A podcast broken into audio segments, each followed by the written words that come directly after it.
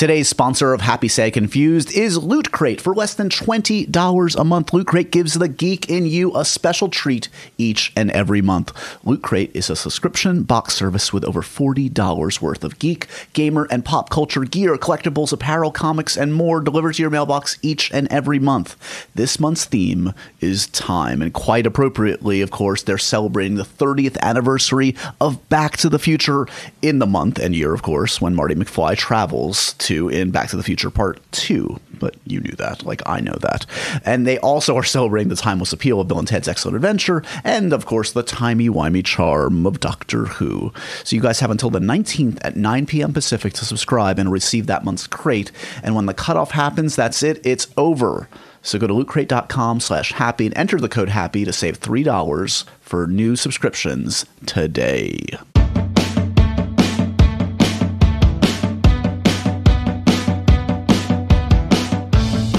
Hey guys, welcome to another edition of Happy, Sad, Confused. I'm Josh Horowitz, and welcome to my weekly podcast where I talk to extremely talented, charming, and thrilling people like this week's guest, Guillermo del Toro. Really excited about this one. He is one of our greatest living filmmakers. I would say he's one of our best dead filmmakers too, if you were like just looking at all filmmakers, living and dead. What do you guys think, Joel, Sammy? I, I don't think he's dead. No, I know he's not dead. I'm just saying. My, I guess my point is I don't want to qualify it. Literally can't believe you think he's dead. No, come closer to the mic. Joel's sick, and we're sharing a mic, so I'm like, I don't know. Yeah, you're, you're not in a good situation. Uh, welcome back to the op- the intro to the podcast, uh, Sammy and Joel. You were such a hit last week that by popular demand, i.e., the Heller family, you are back this week. Shout out to Neil Heller. oh God. um, yeah, we had a good time last week talking about Mr. Uh, Ben Schwartz uh, starring in The Walk. People are loving The Walk, and um, and now we're here to talk about Guillermo and a lot, a lot of exciting things going on. First, Guillermo, we should mention, is promoting uh, a fantastic new film. I'm in love with this movie called Crimson Peak. Stars all of all of our favorite people, right? Your boyfriend. Don't perpetuate this. Your, the you're you're favorite person in the world. you're playing into the fan base out there that likes to imagine that that Tom and I have some kind of strange Love affair? That's not the term. I'm an appreciator of his work. He's an appreciator of mine. That's simply all it is. um, Tom Hiddleston, Jessica Chastain, Mia Wasikowska, Charlie Hunnam.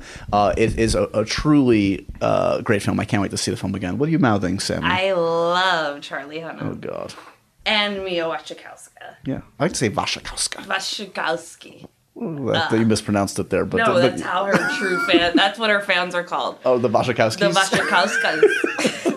that our, our team name is. Uh, the movie comes out October 16th. Um, I am definitely going to see it again and again because it's um, a really great piece of work. I think it's one of my favorite of Guillermo's. He says it's one of his, uh, you'll hear in the podcast, he says it's one of his top three of his own work, just being self analytical. He says, uh, I think Pan's Labyrinth and Devil's Backbone in this one. So that should tell you all you need to know, as if um, that film needs to be sold to you. And if it does, I don't trust your opinion anyway. Joel. I, I agree with that. Those numbers.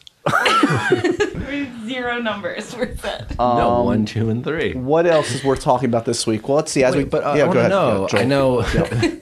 I know you have a relationship with Guillermo. Yes. Did he invite you back to the man cave? Oh, that's an excellent question. So here's the here's the thing. Okay, so this is a running thing, and I hope Guillermo, I hope you're listening to this. I know you're not, but I hope you're listening to this. I have interviewed Guillermo del Toro ever since I came to MTV, which is near nine years ago now, and he is one of the nicest human beings on the planet. He like gives you these giant hugs, and he's just like a just a huge, great spirit. And he, I've been probably interviewed him like 30 times and i would say 27 of those times includes a um, an invitation to his so-called man cave as he as he puts it so he has um, i think he has a home i know he has a home he lives somewhere but he also has like in our hearts. Yeah. but he also has something he calls the man cave, which, uh, from all accounts, is amazing, filled with memorabilia, stuff from his own films, stuff from stuff that he admires. And I truly think it's a psychological torture that he's doing to me because every time I see him, he says, "When are you coming to the man cave, Josh?" And I always say, "Anytime." To which a normal human being would say, "Okay, here's my number, come by," or something. maybe maybe you should say, "How do I get there?" No, it's that's part of it. Josh has to figure out how to get there, and it's like Well, I haven't. It's taken No. nine years. I still haven't. It's like if you go back and watch all 30 of the interviews, there's a clue in each one as to how to get to the man cave. And it's like all there, and you're just too dumb to see. It could very well be because at this point now it's like it's it's just like a drinking game to see how soon into the conversation he invites me to the man Joel cave. and I have been there. no, Yeah, don't oh, joke. three- Yeah. That's not three- funny. He shows his Devil's Backbone. We watch Pan's Labyrinth. He mm. actually has the guy with the no Rim. eyes in his man cave. It was it, we- Joel. I feel like that was the hardest we ever laughed was the night we hung out with GDT in the man cave. Yep. And, uh, like, oh my god, do you remember what he said about Josh? So- okay, okay. It's enough. But I do I do have a follow up question. yeah. Who's a better hugger, GDT or Shailene Woodley? Oh, those are two two master huggers. That's a really good question. Well, GT's a bigger dude, so he's there's more. Makes you feel small. Yeah, so it's like if you want to be the little spoon, safe. yeah, if you want to feel safe and Yeah. little spoon, like that, that's your that's your hug. If you want, you know, more of a, a feminine sort of kind of sweet hug, go Shailene. They're both great. Okay. You have to pick. I didn't, I didn't mean to, I didn't mean to ask such a controversial question. I apologize. Um, also worth mentioning, we're very proud of the latest after hours we put up just as we taped this um, just the other day. Um, with it's called Camp Mockingjay with Jennifer Lawrence and Josh Hutcherson and Liam Hemsworth. If you haven't checked it out, uh, please do. It's on the MTV News YouTube page. Um, gotten a lot of pickup. We're very thrilled with it. You get to see uh, Jennifer Lawrence stuff ten marshmallows in her mouth, and that's something worth everyone's time, I would say. Yeah. That's speak for Uh, yourself. Can I just mean, say a quick follow up? Yeah, please. When I was in um, college, I was dared to do an entire bag of jumbo marshmallows, and I fit. What does that mean? Do an entire bag? Like, That's like fit, put it, fit it in my mouth, and and I fit sixteen. we're the saddest sorority and I- ever. It was like it was like on a Friday night. We were like, Let's go crazy, guys. and I just want to say that like she did ten, and that's great. I don't. That's great, but I feel like everyone's acting like that's Right. amazing, and it's not that. But you guys should watch it to anyway. be to be fair, uh, being in such close proximity to seeing what was happening, it wasn't like there was. It didn't seem like there was more room. Like she was truly gagging at the Yeah, end. Yeah but she had like a there's a form to do it. Like you can like make the marshmallows smaller and then kind of stuff them into oh, like right, the like dipping, crevice. dipping the hot dog in the water. You're saying. yeah, I'm like the Kobayashi Oh, marshmallows. I, I, I, I believe you. You could probably do. I would say sixteen to eighteen. Absolutely. Joel actually has sixteen in his mouth right now during this introduction. That's my stasis. Yeah. It's- you never know when you're hungry. You pull it out. it's a- It's a snack. I like feel Joel's illness like wafting towards Is it a me cold? right Is now. it? Is it? I, you sound a little congested. I'm okay. It started in his throat. I'm gonna move to congestion. Now in- it's now in his are rotting feet. in my mouth. Yeah. Shade of green. disgusting. Uh, what else is worth mentioning? Oh, we just watched um, before we start taping this a cut of uh, new After Hours that's going up in a couple days. As you hear this, um, it's uh, it's something with Hugh Jackman, and it's really funny, and I think everyone's going to enjoy it. It's tied into his new film Pan, uh, which comes out uh, this Friday, and uh, look out for that. It's a good one too. Also, there's some other good stuff. Tom Hiddleston did a fun bit with us that's going to be up soon. Tom Hiddleston again. Oh, stop it. Proof is in the pudding. Um, what else to tell you guys? That's about it. I don't know. What else? What are you guys excited about? What's what's the next big movie you're excited about? We're in fall movie season. Um, um, You got nothing? I don't know. There, I feel like there's a new Hunger Games movie coming Yeah, out. Jesus. Do you, have you heard of it? Mockingjay Part Two, Lizard People. Th- That's that's the subtitle. Yeah. The lizard Have people. you seen uh, Mockingjay Part Two? no, no, I'm not that cool yet. They haven't screened it yet. They haven't screened it yet. Hmm. Soon, hopefully. I feel like he's lying. No, no, I would tell you. I just wouldn't be able to tell you anything about it. I'm excited. I'm about to see Steve Jobs this weekend as we take this. That's. Oh yeah, I saw a preview for that last night. amazing. Went to the movies. What'd you see? Sicario. Oh, good, right? It was like very good. Super tense. Yeah, I mean to be honest, I wanted to see the intern. Very So- similar. so it's a good double like, feature. Pouting about it the whole time, having Right. to go see Sicario. Right. And then I was like, felt very cultured after. It's it's it's it's a it's a good good Yeah. movie. I always love seeing Benicio del Toro in those like r- like rom com sweet, you know, to get to see him be like the sweet sweetheart. Yeah, he is. silly guy. He is always like ten degrees of, of scary. Like he's even for Benicio, this is a scary role. I feel Yeah. like he's intense. like says four words the whole time. but the four words are horrifying. Yeah, they make you pee in your pants.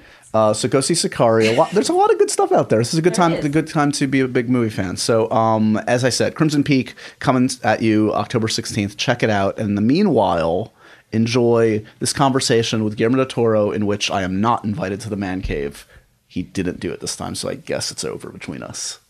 You couldn't figure it out. You're really missing out. It's awesome. It's literally the fucking best. All right, enjoy the conversation. The profanity was not needed, Sam. I just got very excited. You're not welcome back. I gotta go.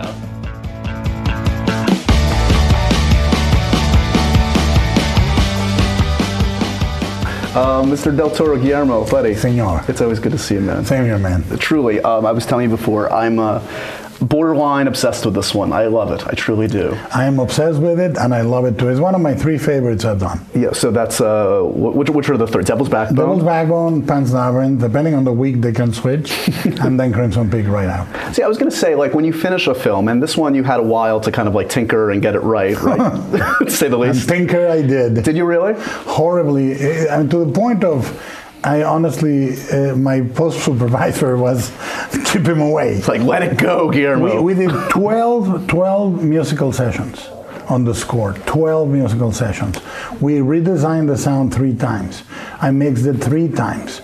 I color corrected it about three times more than any other movie. Like Pans was, next to this, Pans was the next one. Yeah. And I color corrected the cinematography on this movie three times more. Uh, I recut it, cut it, moved it, tried it, went crazy on the previews, tried things that were much longer uh, until I got it to where I like it, you know? do, do you understand the instinct of, of you know the Ridley Scott and the George Lucas's that tinker even beyond release? Are you at this point are you ready to let it go, or do you still when you see it do you still see Yeah, things? I, I, I saw it the other day, and there's one scene I would cut out. So there you go. So, I mean, it's, it's I, I'm happy to hear that you're, you're pleased with it, as you should be, because I, I'm curious, like, when a filmmaker completes a work that they've labored on for a while, do they see the flaws? Do they see, the, are they proud, like, are they psyched about it? You seem actually psyched about it and not sick of it, which is a good sign, Yeah, I in think. fact, the- the- you know, there is there was a moment uh, where I really was afraid for my sanity. Why? What was happening? Because I kept I kept I kept coming back and saying I'm going to need to open. We were printing the final.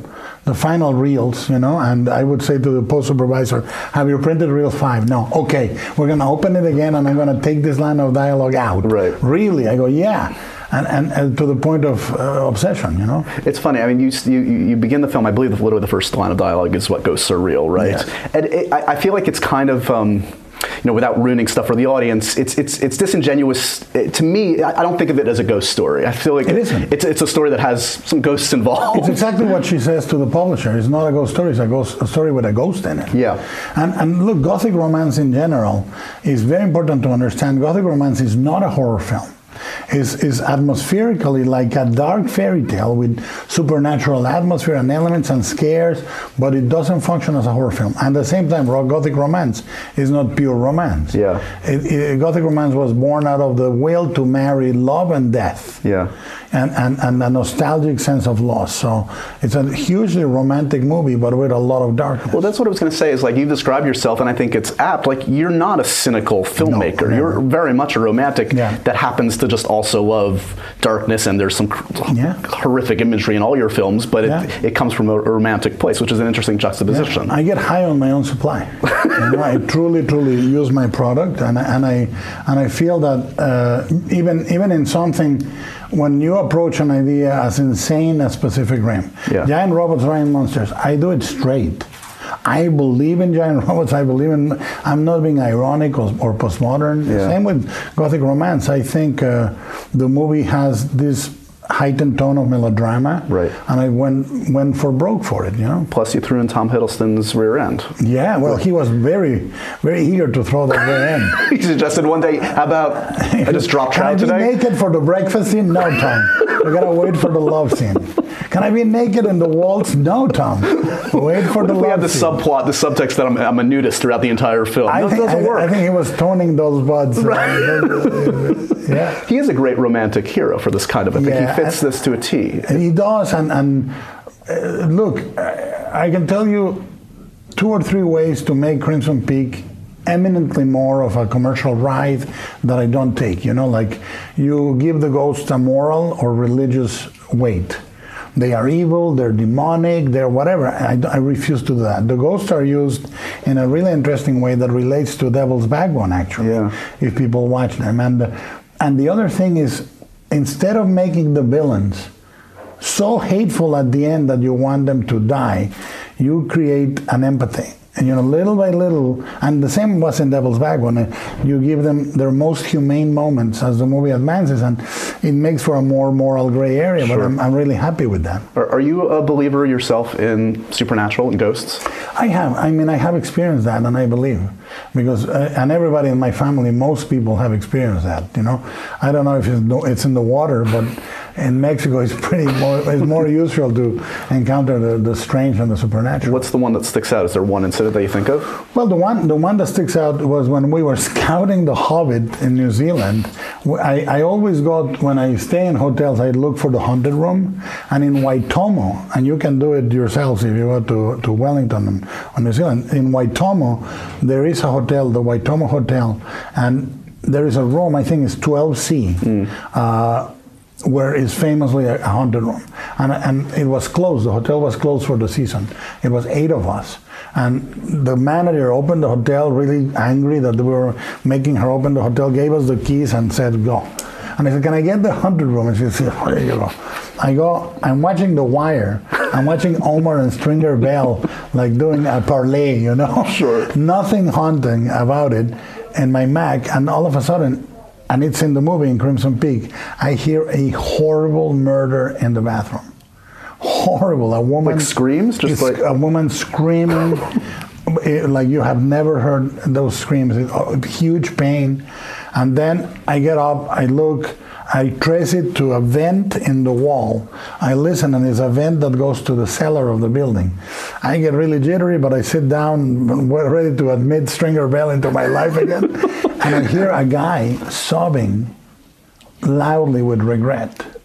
And then I put the earphones and I watched the whole season. This is the only time The Wire is like a respite. Is like it's like Yes. this is the nice place to go. Whoever got killed, I oh. didn't care. It's a romantic comedy No, now. because, because the room had a, the room had a huge window, a balcony, and I swore I was saying I didn't want to go out into the corridors. I said I don't know where the other seven people are, and I'm not going to be running like Danny in the tricycle, looking for who is there.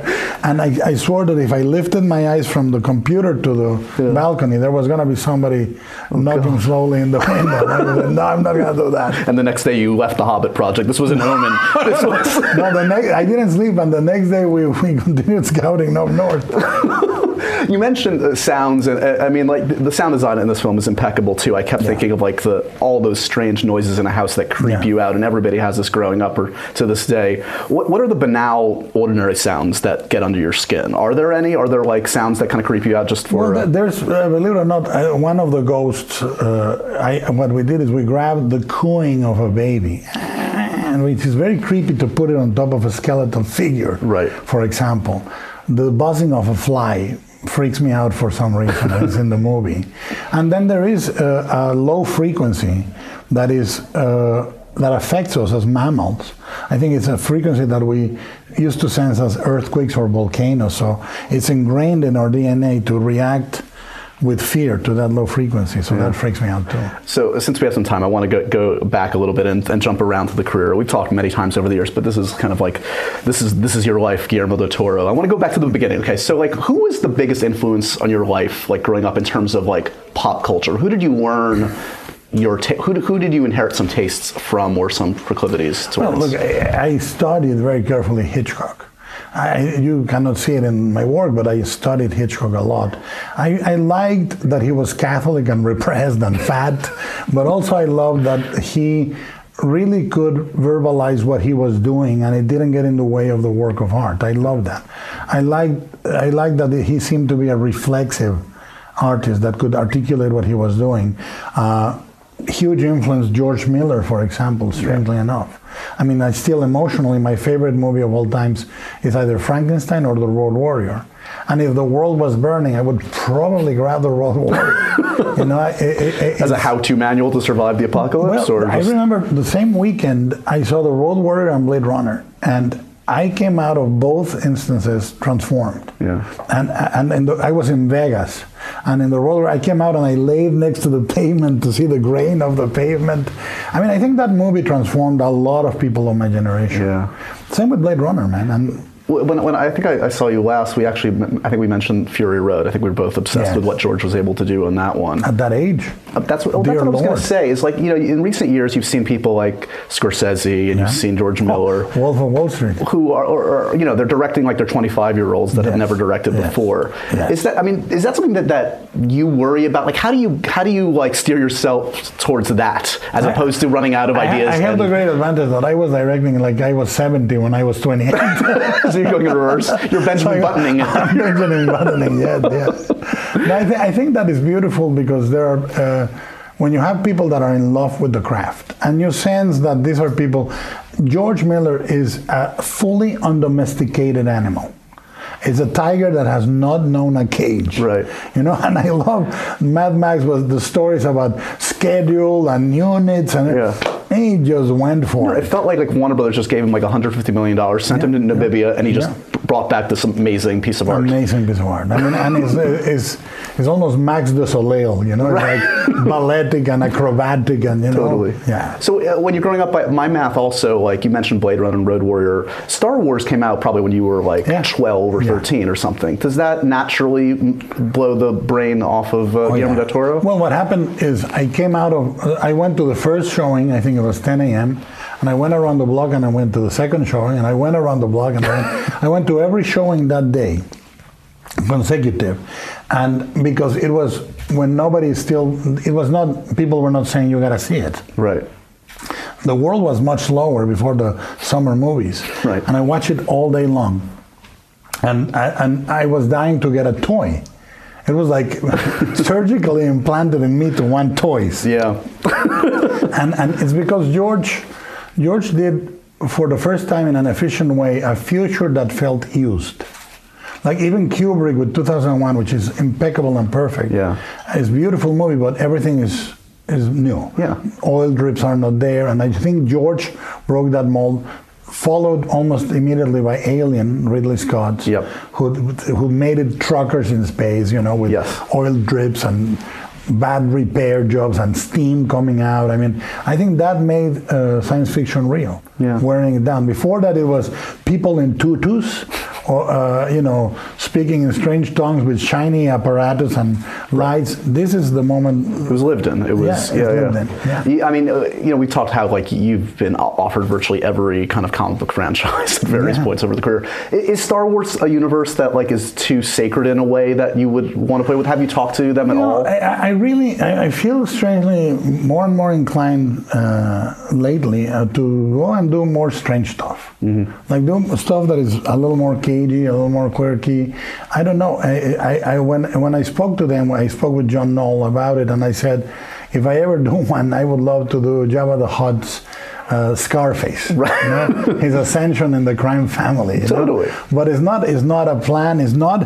I'm not announcing. it, clarifying. Please don't pick it up. It's, But it does feel like yeah, like I wouldn't pick you necessarily to do like episode nine, but yeah, I feel like you could rather like give monsters. you yeah, you should give your flavor to some side bizarre I, story. I just love monsters. man. Yeah. And Jabba is uh, a basically my same shirt size, and second, I love it, man.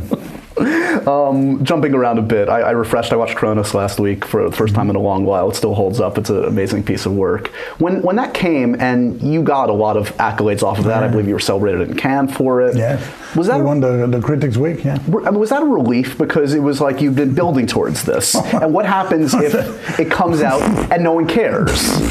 I tell you, I, I- I went to Cronos. I went to Cronos. I was 27, 28, and our promotional budget for Cannes was 10 posters and a roll of scotch tape. and I said to, to my wife, You think 10 posters would be enough? She says, I think more than enough. we come out of the plane. Ever the optimist. we were come out of the plane and Arnold Schwarzenegger in the last section here is floating over the bay with a sawed off shotgun. Giant billboards. And I go I go restaurant to restaurant saying, Can I glue my poster in your window? yes or no. And I glue the posters and then I say, How many movies in Critics Week? And they were like a hundred and and all of them were nominated for the prize. Yeah. And I said, all right, let's enjoy the sun. and then we win. I mean, it's a, it's a, it's, it's, it, it changed my life. You know, two times I felt that moved. The other time was when we finished Cronos with a, we asked for a loan personally of a quarter of a million dollars on a 20 something year old. And my house was uh, a, a guarantee, blah, blah, blah. And when we won a contest where the first prize was like a hundred and something, I stood there with the giant check, like Miss Universe, crying and saying, thank you, thank you. And, and those are, I mean, these are the beginnings, and the beginnings are very delicate. I think it never stops being delicate, but the first and second movie are the hardest. Yeah. If the first one's good, then everybody says, "Let's see what he does on the second one." Mercifully for me, I did mimic. So that You went through it. Between I those, you had both ends of the spectrum. That's just like there you go, guys.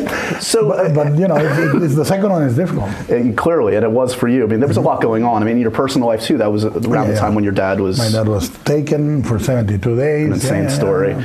So, when did you know that that project was going to hell? That was- Mimic? yeah. Oh, you know, I got I got the sense of it uh, one day when when I got into a conference call. uh, No, we were in a conference table, and uh, Michael Phillips, one of the producers, for the longest time they were bark beetles that that fed on the on the trees of Central Park and they propagated a disease through the air, blah blah. And all of a sudden, Michael Phillips says, "What if we make them cockroaches?" And I just felt this is the end. That's it. And then everybody said, That's a great idea, New York. And I said, Listen, I said this. I really did. I said, From now on, no matter what we do, we're going to be the giant roach movie. Oh, no, no, no, are you're wrong. This is very. And what did we, what were we? the giant roach movie. Would you ever work with the Weinsteins again, or is that too much? You know, I- we have a friendship. I mean, we get along. We see each other. Is you know, I never say never, right? Yeah. I mean, I, I part of me loves Bob, and I love Harvey. Yeah. I really get along with Harvey. Since then, do you feel like you've? It seems to me, looking at what you've produced since then, you really haven't made any compromises. Like, do you No. do you ever feel like you have had to make a compromise artistically on any of your projects? Never again, never again. Every movie, if you like it or hate it, is my fault. Yeah. You know, I think that from then on, I've been free. Hey guys, time to take a break from Happy Sad Confused to tell you about our sponsor today, Loot Crate. Would you classify yourself as a geek, gamer, or pop culture nerd? I know I would. All three. Check, check, and check. Well, then, Loot Crate is the subscription box for you. Loot Crate is a subscription box service with over $40 worth of geek, gamer, and pop culture gear, collectibles, apparel, comics, and more delivered to your mailbox every single month. Make sure to head to lootcrate.com slash happy and enter the code happy to save $3 on any new subscription. Every month, guys, is a different theme. All are inspired by classic movies and video games, and they pull from all the big pop culture franchises. Previous crates have included items from Star Wars and Marvel and Walking Dead, and Legend of Zelda, and all the other stuff that you love. This month's theme is time, and quite appropriately, they are celebrating the 30th anniversary of Back to the Future. In the month and year, Marty McFly travels in, to and Back to the Future too, of course, but you knew that. Uh, the timeless appeal also of um, Bill and Ted's Excellent Adventure is celebrated, and the timey-wimey charm of Doctor Who. So basically, if you haven't gotten it already, Loot Crate is like a friend who knows what you love and surprises you with an awesome present each and every month. And did I mention that they ship to over 13 different countries too?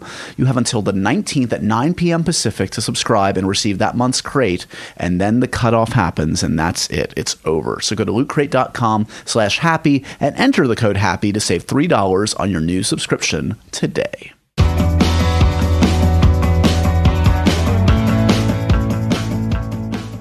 Did, uh, did you? I mean, you, you referenced, and I don't want to go into ex- certainly exploit what was a personal, you know, hardship for your entire family, but your, the incident with your dad is that something that colors though your work? You think in any way? Does it? I know you, you've never, you've decided never to kind of like do a story Tackle it, about it, no. in any way. But do you feel like it informs any of your work in any way?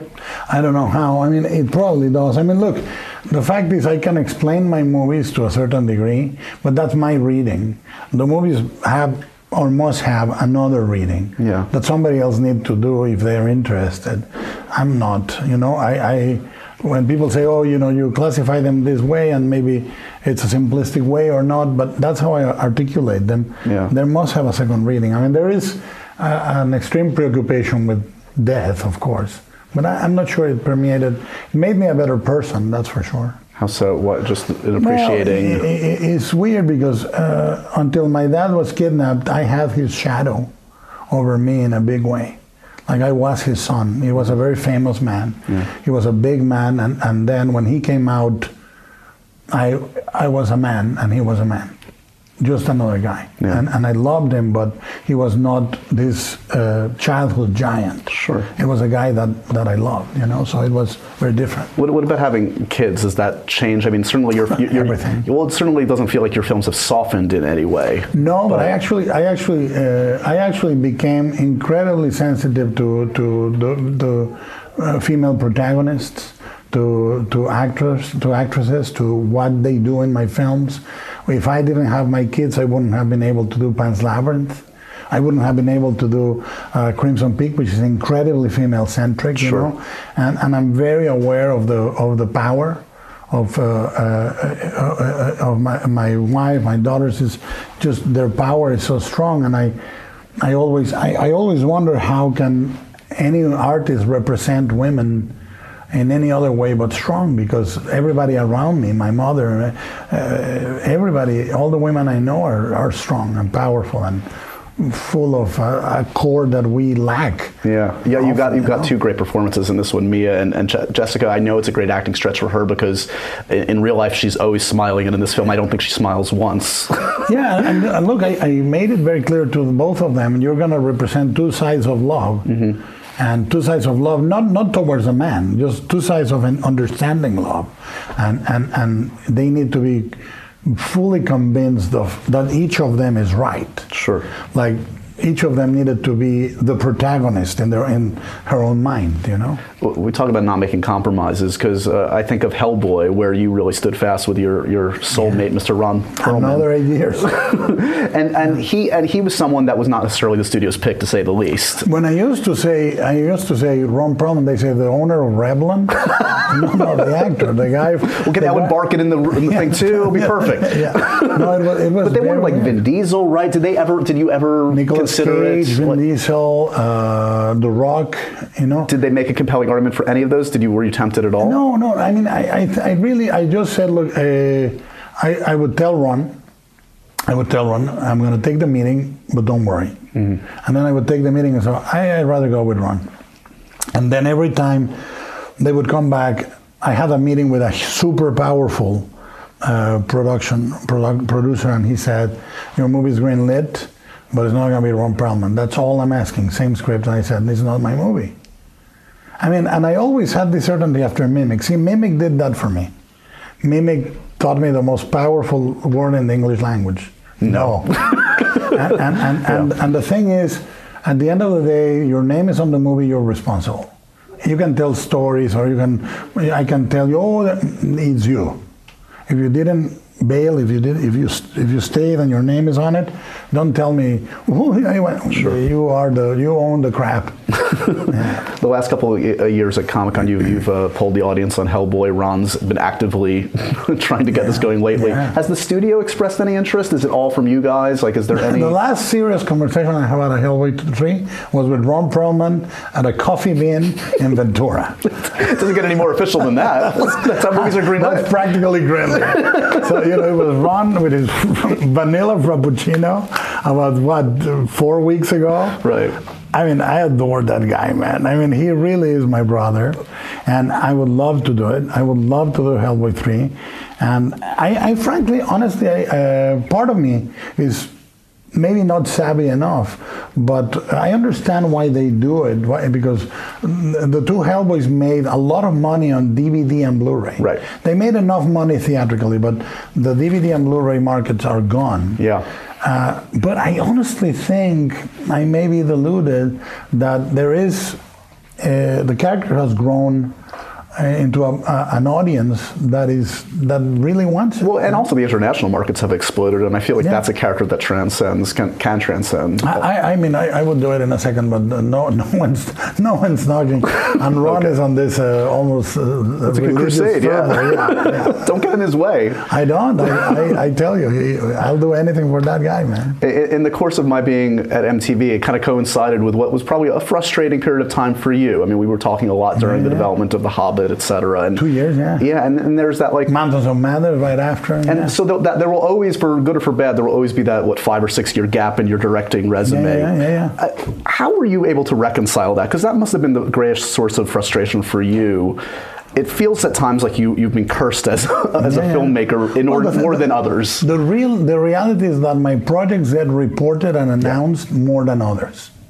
Like I can, I can tell you the three movies that Alfonso tried and didn't do in his six years between Children of Men and Gravity. You know, he was going to do one called A Man and His Shoe, Right. A Boy and His Shoe, and another one that was about a bunch of teenagers and blah blah blah. And they don't get reported for some reason. I get reported, I get announced, and then I, I have to own the fact that they happen or not happen. But Yeah. it happens to everyone. I mean, the gap exists uh, there, but I kind of felt good about the gap because I co-wrote three novels, produced three films, Sure. produced two animated films. I was not exactly No, exactly. sitting on my laurels and co-wrote uh, the trilogy, you know, and, and, and I, I designed uh, my two Hobbit movies completely, you know, as much as I could, and I left all that all that there. But I, I actually, the thing that hurts for me is Mountains of Madness. Yeah. that one hurts because that's a that's a horror movie. Like Crimson Peak is not a horror Sure. movie. Now Mountains of Madness is a horror movie. It's it's it was going to be a scary movie and a beautiful movie. And infamously, you were like a week or two away with like Tom Cruise attached I and all was of it. I was Yeah. with Jim Cameron producing. Yeah. I mean, I, I uh, that in the '80s with Carolco. in second, you know. So, any movement lately on Mountains of Madness? Is there is that one of those things? Again, like like the coffee bean, I had uh, I had dinner with Jim, and he said, "What are we going to do about it?" And, you know, Don Murphy and Susan Montford, always great allies, always keep it alive. And Yeah. you know, what I say is, let's do it when it's absolutely sure, because. I honestly, I don't want to be dramatic, but it, it hurt a lot. Yeah. And I don't know if I could be disappointed on that project again. What, what, what about uh, feelings for The Hobbit at this point? Have you ever have you sat down and watched the, the three? No, no, I haven't. And and, and Peter and I are in a great uh, relationship. We are we have a very clean uh, relationship and communication. We're very friendly, and I think it's a sign of respect for me. It's it's almost like uh, you know uh, watching footage of your ex-wife on the beach. You know exactly why do you want to watch? If it's good, Right. it's bad. If it's worse, it's worse. It's, I mean, you, and there's no no upside to it. And I respect and love his uh, work as a filmmaker. And you know, I rather I'd rather be happy that I was part of it. Sure. Uh, So Pacific Rim, which was the, the largest in terms of scale of a Mm-hmm. film that you've done, was it at all difficult to kind of retain kind of like your creativity, your control over that as the scale exponentially grew? Nope. That movie is, was fully in my control. No, it feels to- it, it doesn't really- feel compromised really- in any I- way. I, I hate to not have great anecdotes, but that movie, if you hate it or love it, I, I, I did it, and and it was great. It was really hard to to gauge the marketing of that movie because uh, I always felt that the robots were pushed to the front and the monsters were not. They were almost kept like a secret. Sure. You know, and I think the whole concept what attracted me was monsters and robots. That's what made my 11-year-old mental light bulb go up. Right. And and you know, I'll never, I'll never, uh, I'll never know uh, exactly if it could have been different. Uh, it was, you know, a lot was made about the tracking, and tracking doesn't mean popularity. It means people knowing about it. Yep. We tested incredibly high. We got a great cinema score, meaning audiences were connecting, but no one knew. I mean, when the movie was opening, we were below Grown Ups too in terms of awareness. Right.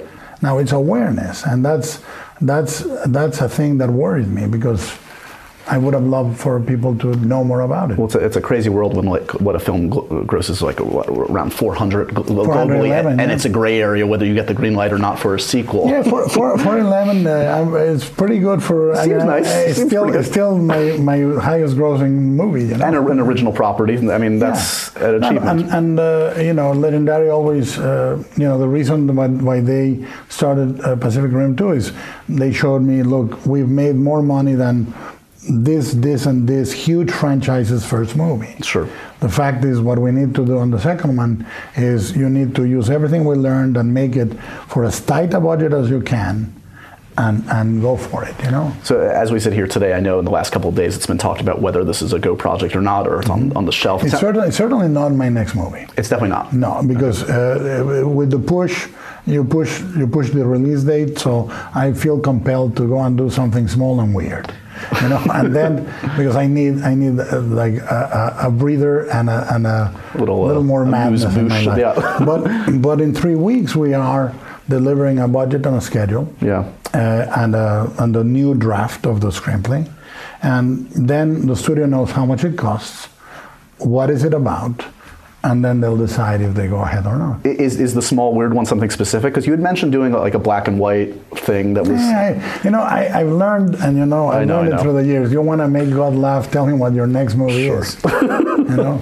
So um, I'm curious, just talking filmmakers, you, you talked about Hitchcock, you talked about George Miller. Are, you've mentioned before, and every great filmmaker would mention him, Stanley Kubrick as an influence. Kubrick, Cameron, Buñuel, uh, Spielberg, uh, Polanski, um, uh, Buster Keaton, Mm-hmm. Chaplin. I mean, Who, who's the filmmaker that that's no longer with us that you wish you could bend the ear of a little bit? Who would you want to talk to? I would to? love to have met Hitchcock right, or Buñuel. Yeah.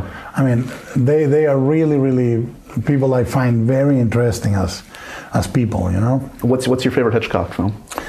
Depends on which side of Hitchcock. Hitchcock, the great action Hitchcock is either 39 Steps or North by Northwest. The great melodrama Hitchcock, I would say, is Notorious. The great sort of uh, Americana Hitchcock that defines Hitchcock is Shadow of a Doubt, of a without, Doubt, without a doubt, you know, uh, or Strangers in a Train. Sure. Uh, his uh, gothic romance, in a strange way, is not Rebecca but Suspicion. Uh, and one of my favorite late uh, year films is Frenzy. And and my favorite uh, film growing up of Hitchcock was The Birds or I Confess. So I mean, I really There's something for every mood.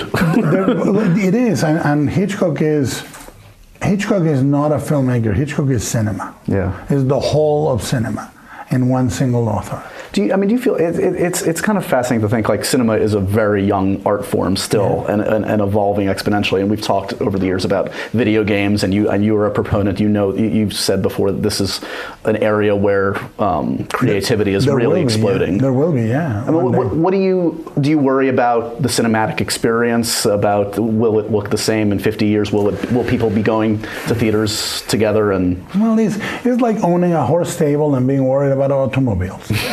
I mean, progress is progress, isn't it? I mean, language evolves, art evolves, and, and it evolves with technology.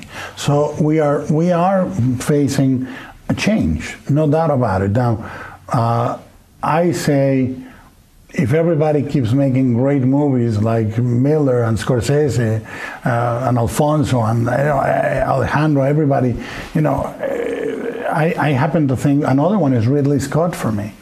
Ridley Scott, I'm, I'm maybe in the minority, but I'm a huge fan of The Counselor, mm-hmm. and I've seen it probably 30 times. oh, the batshit crazy, amazing movie. I know it. I know it perfectly, and so forth. So you know, just I think everybody should keep making the best movies they can, and the art form will change. Now, one day, one day we will be all people that did operetta, for sure, because that's that's in the cards. Well, it's interesting. I mean, you mentioned um, Ridley. I just saw The Martian, which is like talking about a filmmaker pushing himself. I mean, f- from a visual standpoint, of course, it's it's amazing. It's got more humor than virtually any f- of his films ever. And Yeah. to sort of see somebody pushing themselves in an area that maybe people don't think of themselves uh, them for. Like, is there is there a genre that you appreciate as a fan that you don't necessarily feel like you have the tools to excel in? Oh yes, many. I mean, of course. I mean, I would uh, musical, musical. I would. I mean, but but uh, let, can I make a parenthesis there because uh, another movie of him that I admire enormously is Prometheus. Yeah. And in the same way that I battle very much to say Crimson Peak is not horror, it's gothic romance, blah blah. Prometheus is one of the greatest adventure movies of the of the last two decades. Why do you think there's so much hate? Because I actually agree with you. I really It's an adventure Prometheus. movie. It People in, happens in to terms be- of Alien, and they just it was that. It's like it's like uh, Robert Louis Stevenson, uh, Four Feathers, uh, Joseph Conrad scope adventure. It's Yeah. an amazing. It happens to be in space. It happens to be in the universe of Alien. Yeah. But it's an adventure film of people breaking molds and going places that they shouldn't be. It's really fascinating, and I.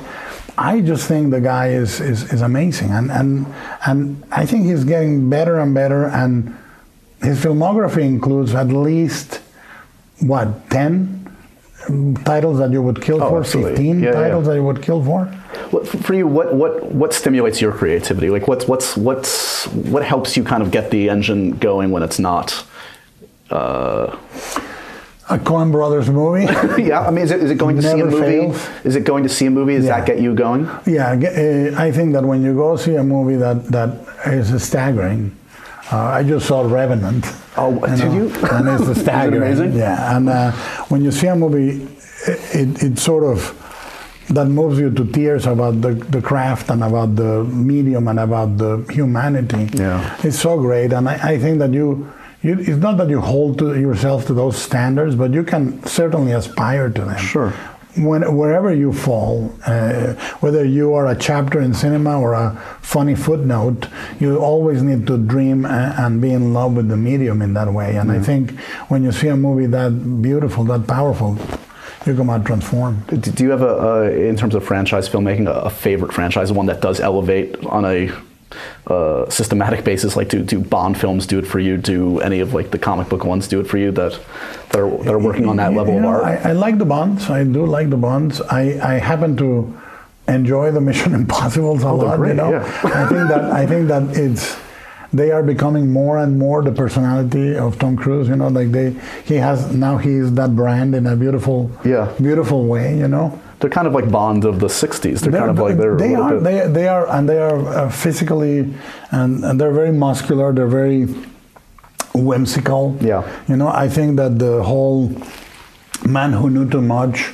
uh, concerto homage in the last one you know Right. the assassination in the theater was oh, the opera house sequence is amazing. beautiful and, and, all, and I'm not saying old-fashioned as a something to decry. It's like uh, like a Stanley Donen or Hitchcock choreography, really beautiful. Yeah. know? Is um? Did you hear the recent comments by, that Spielberg made about the superhero genre, saying it's like cyclical, like the western? He, he thinks it'll it'll go away and it'll come back, and it's just the nature Well, of things. I think that things, uh, rather than go away, things ebb and flow. Yeah. Like the Western's never gone. Yeah. Horror, I mean, for us, that, like, like I'm in horror, I'm 50, and in my lifetime, horror has been dead four or five times. Right. and horror has been the hottest thing six or seven times. Right. So it's ebb and flow. I think everything is, is ebbing and flowing, and no matter what genre, if a movie has purity and sincerity and power, it's going to, uh, you know, flow to the top. You, you came close to getting uh, doing another comic book thing in terms of Justice League Dark, Mm-hmm. um, and, and I know we've talked about Thor was, was something that you almost did or Yeah. flirted with for a time. Is there any impulse because I mean Thor Ragnarok is something you've worked with Tom that's Yeah. out there that they're looking for a director. Is that something that you could imagine um, being interested in? I, I'm actually gravitating to the weirder stuff, man. Still- I mean, still- yeah. yeah. I feel really. I'm, I'm in a stage when, uh, you know, if I was gonna do pyrotechnics, I, they would need to be very intimately related to who I am or what I like. Or your own universe in, in Pac Rim, I guess. Possible, right? yeah. yeah. Pac Rim attracted me because we were going to do crazy stuff, Yeah. and attracts me if we if we if it gets green lit. But uh, I feel I feel like like. Uh, Getting well, weird. a yeah, okay, yeah. good, good. I encourage it. Is there an actor you're dying to work with, and one in particular that jumps out at you? Do you have? You know, I, I, I having having just seen Revenant and having seen Wolf of Wall Street, I happen to just admire Leo, and you He'll know, go for it. He's uh, Well, he, and, and, and he has he is a, a big connoisseur of the weird and the kinky cinema. You know, Right. We have an affinity for Tod Browning and freaks. All right. Huge affinity. Is that true? know? Yeah, yeah, yeah, yeah. he's yeah. a, he's a Freaks fan. He's a freaks freak. Okay. okay, good to know. Very big, and and uh, you know I've known his dad longer than I've known him. Yeah. Uh, but his dad uh, uh, used to be a, an underground publisher and I'm very involved in underground and all that history of comics. I can talk with Leo and, or his dad very easily, with George. Um, about uh, Crumb, Richard Corben, uh, you know Jack Jackson. Right. Yeah. I, I know he, he for a while he was developing like a Twilight Zone movie. I was always, Mm-hmm. intrigued by that to see what Leo would do with that. Would be interesting. Yeah. Is, is there, um, you know, working with actors over, over the years, do you feel like that was something that took a while to, to did you perfect a technique? Did Cronos versus Crimson Peak, do you think you're working with on set differently? Well, yes, hopefully, yes. I, do, I do. I do think. I do think you learn. I mean, I learned that brevity and, and intelligence in the direction, not complexity. Yeah. You don't wanna. You don't wanna come out. Uh, to an actor in the middle of a shooting day with an intellectual concern. Right. You don't want to come and say, "Remember, this is the moment where the character was uh, is remembering when he was a child." I mean, you come in with an activity. It's with more a- practical. It's just- yes. yeah, it's- you are thinking of this. You're doing that. Yeah. And a verb, you know, a verb, and and communicate it in. 10 words or less 20 words if you must but don't don't go into into a, co- a conference with the actor Yeah. give him tools give him trust or give her trust and and and, and be with them and and the other thing that i find important is be next to the camera Don't hide in Video don't, Village. Don't be on yeah. Video Village. I Yeah. mean, I, I, I really, unless it's a complex shot that doesn't allow me to be next to the, I'm, I try not to be in Video Village. I'm with a little uh, handheld uh, monitor next to the camera. Well, what happens when an actor is delivering a performance in just a different key, like a totally different kind of key than you need? Like, do you uh, sort of accept it and sort of like, okay, we're going to explore this path, or ca- like at this point, do you feel like you can shift them towards your what you have in your mind, or do you just sort of Well, have to go with it? The trickiest thing is tone. You know, like like uh, if you're gonna deliver if you're gonna deliver a certain genre of dialogue, and the actor is making it earnest, it just sounds worse. Yeah. So sometimes you need to to make it lighter or to assume. You know, when you when you're delivering a, a, Blade Two line, the, the the virus is spreading exponentially. they will soon overrun the city. Whatever it is, you want it to be uh, almost pattern, you know, Sure. banter. And, and, and, and when they are delivering something, for example, in Crimson Peak, is, is sort of a couple of notches overwrought into melodrama, you want to stay in that. And, and the way you correct that, if I may suggest something, is you don't. It's like shooting in a, in shooting range. If you're not reaching the target, you don't take one step or one step back. You take five steps forward and say, "Try it this other way." Yeah, yeah, yeah. And then five Not a five slight steps adjustment, back. you say no, you you go you go. Let's try this, and you kind of break it. You say, "Try it this much different, or this much louder, or something." Not not little steps, bigger steps. Do you ever give a line, line reading, or is that something? No, that, I've never done. I mean, I've never done it. Also, with my accent, it would need to be Treasure of Sierra Madre, you know. Have you ever had to fire an actor? Huh? Have you ever had to fire an actor? Mm, no, I don't think so. Okay. Maybe I conveniently forget. Except for Ron Perlman on this one. Ron Perlman was going to be Tom Hiddleston. Right. Who's the most underrated person on a set? Who doesn't get the credit they deserve that you are leaning on that like that it makes or breaks a That's easy. The worst job in a set is a focus puller. Yeah? Of course. It's just because If, if he does his minutely job, off, it's if, if his job is right 99.9% of the time, nobody cares. if his job is wrong one time, he's a complete uh, moron and you want to kill him. You know, I I think it's the, tough, the toughest job on the set. 'Cause It's also, people think his metrics and his technique. Yeah. It's pure instinct. yeah. It's pure instinct. These are beautiful, beautiful craft, and I think it's the director's job to know what all these, what is at stake in all these little jobs, because uh, and that's what I, I'm very thankful that I did um, about a dozen movies and about 20 episodes of TV before directing, working in different capacities, because if you want to any, any day be in charge of a movie set, work on it. Yeah. Because then you know what the people working for you are feeling. You know. When you're on the set uh, um, of this one or or or on Pac Rim, and these sets are ginormous and it's Mm-hmm. insane. Are you are, are you giddy just seeing what you've been able to kind of create and kind of like this is all here because of me? Not in an ego way, but like No, that. no, It's no, like a, yeah, it's a that- kid in a candy store. I would that imagine. happened. That happened the first time I, uh, Ron walked in as Hellboy. Yeah. In full costume and makeup, I was like, you know, We've done half the job already. I was super happy. I remember on Pacific Rim when we built the Conn-Pods in a real uh, gimbal to shake them, Yeah. and I got the first footage with the cranes going at them, and the, it was a very difficult, technically very difficult movie, and, and I thought this is fantastic, you know, and and it happens on Crimson Peak when we walk into the house. Absolutely. I mean, that, uh, I, I really wanted the house to be, along with the wardrobe, to be an instrument of storytelling, to tell you who they are and sort of evidence their state of mind by showing the house. Sure. You know, and, and the moment we entered the house, I, I felt this is fantastic. You know? Uh, going into slight spoiler territory, but there's there's a, a murder in this one that involves kind of like a, a bloody tear that is just a great uh, image. Is that something that like where did where did that come from? Do you recall? Well, I, I thought it was important uh, to to to have a final moment for that character that would that would be emotional. I tried different things. I had lines that didn't work. I had a moment between them that didn't work, and I finally said, you know what? Let's put the tear. Let's do the tear because we were congesting the eye uh, with blood. Yeah. And I said, what if we have a little overflow? You know. What's the, is, is is there a scene in particular in Crimson Peak that is the is the one that that brings a huge grin to your face? Yeah, I mean, there's many. I mean, I honestly, this is my third favorite film I've done, and but I can tell you, if I had to choose from the beauty, I would choose the waltz. The waltz scene in Crimson Peak is, I think, beautiful, gorgeous, and it, it kind of encapsulates a whole courtship in one single scene. And and uh, Tom is holding a candle, and it really never went out.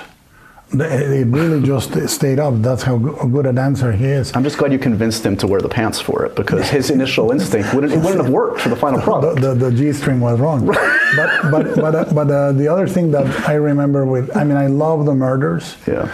But I I I think that the most sickening scene for me is when she's feeding feeding Mia. Yeah. Uh, when Lucille is feeding Mia some porridge. It was a really intense scene and, and, and a very violent scene without anything happening, you know. Um, it's it's a truly great piece of work. I, am I'm dying to see it again, and I and I, and I will very soon. Um, thanks so much as always for stopping by, man. It's it's you're one of the best out there, and it's My always a pleasure, great pleasure man. to talk to you. See you later, guys. Thanks, buddy.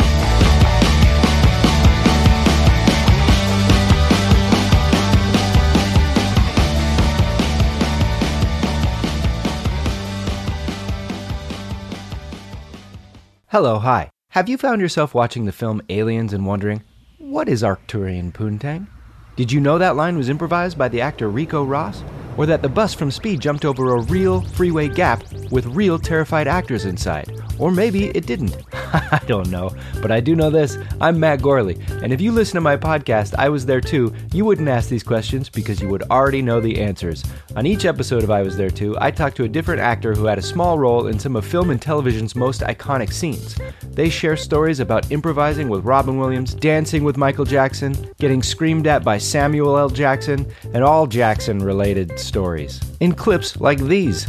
I got to rewrite at midnight one of those Deadwood monologues that's like a paragraph and a half long in backward Shakespeare. And the AD called me up and said, David wants to shoot this first thing in the morning. So we're talking, you know, 5.30 a.m. And right now it's midnight. Like, okay, do I not sleep and hope that I'm able to perform this in the morning?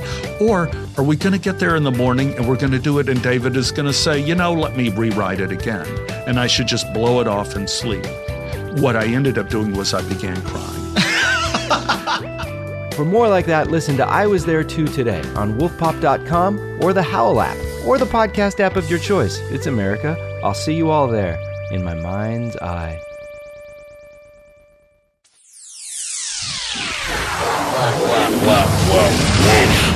Pop. Pop. Pop. pop, pop, pop, pop, pop, pop. This has been a Wolf Pop production. Executive produced by Paul Scheer, Adam Sachs, Chris Bannon, and Matt Gourley. For more information and content, visit wolfpop.com.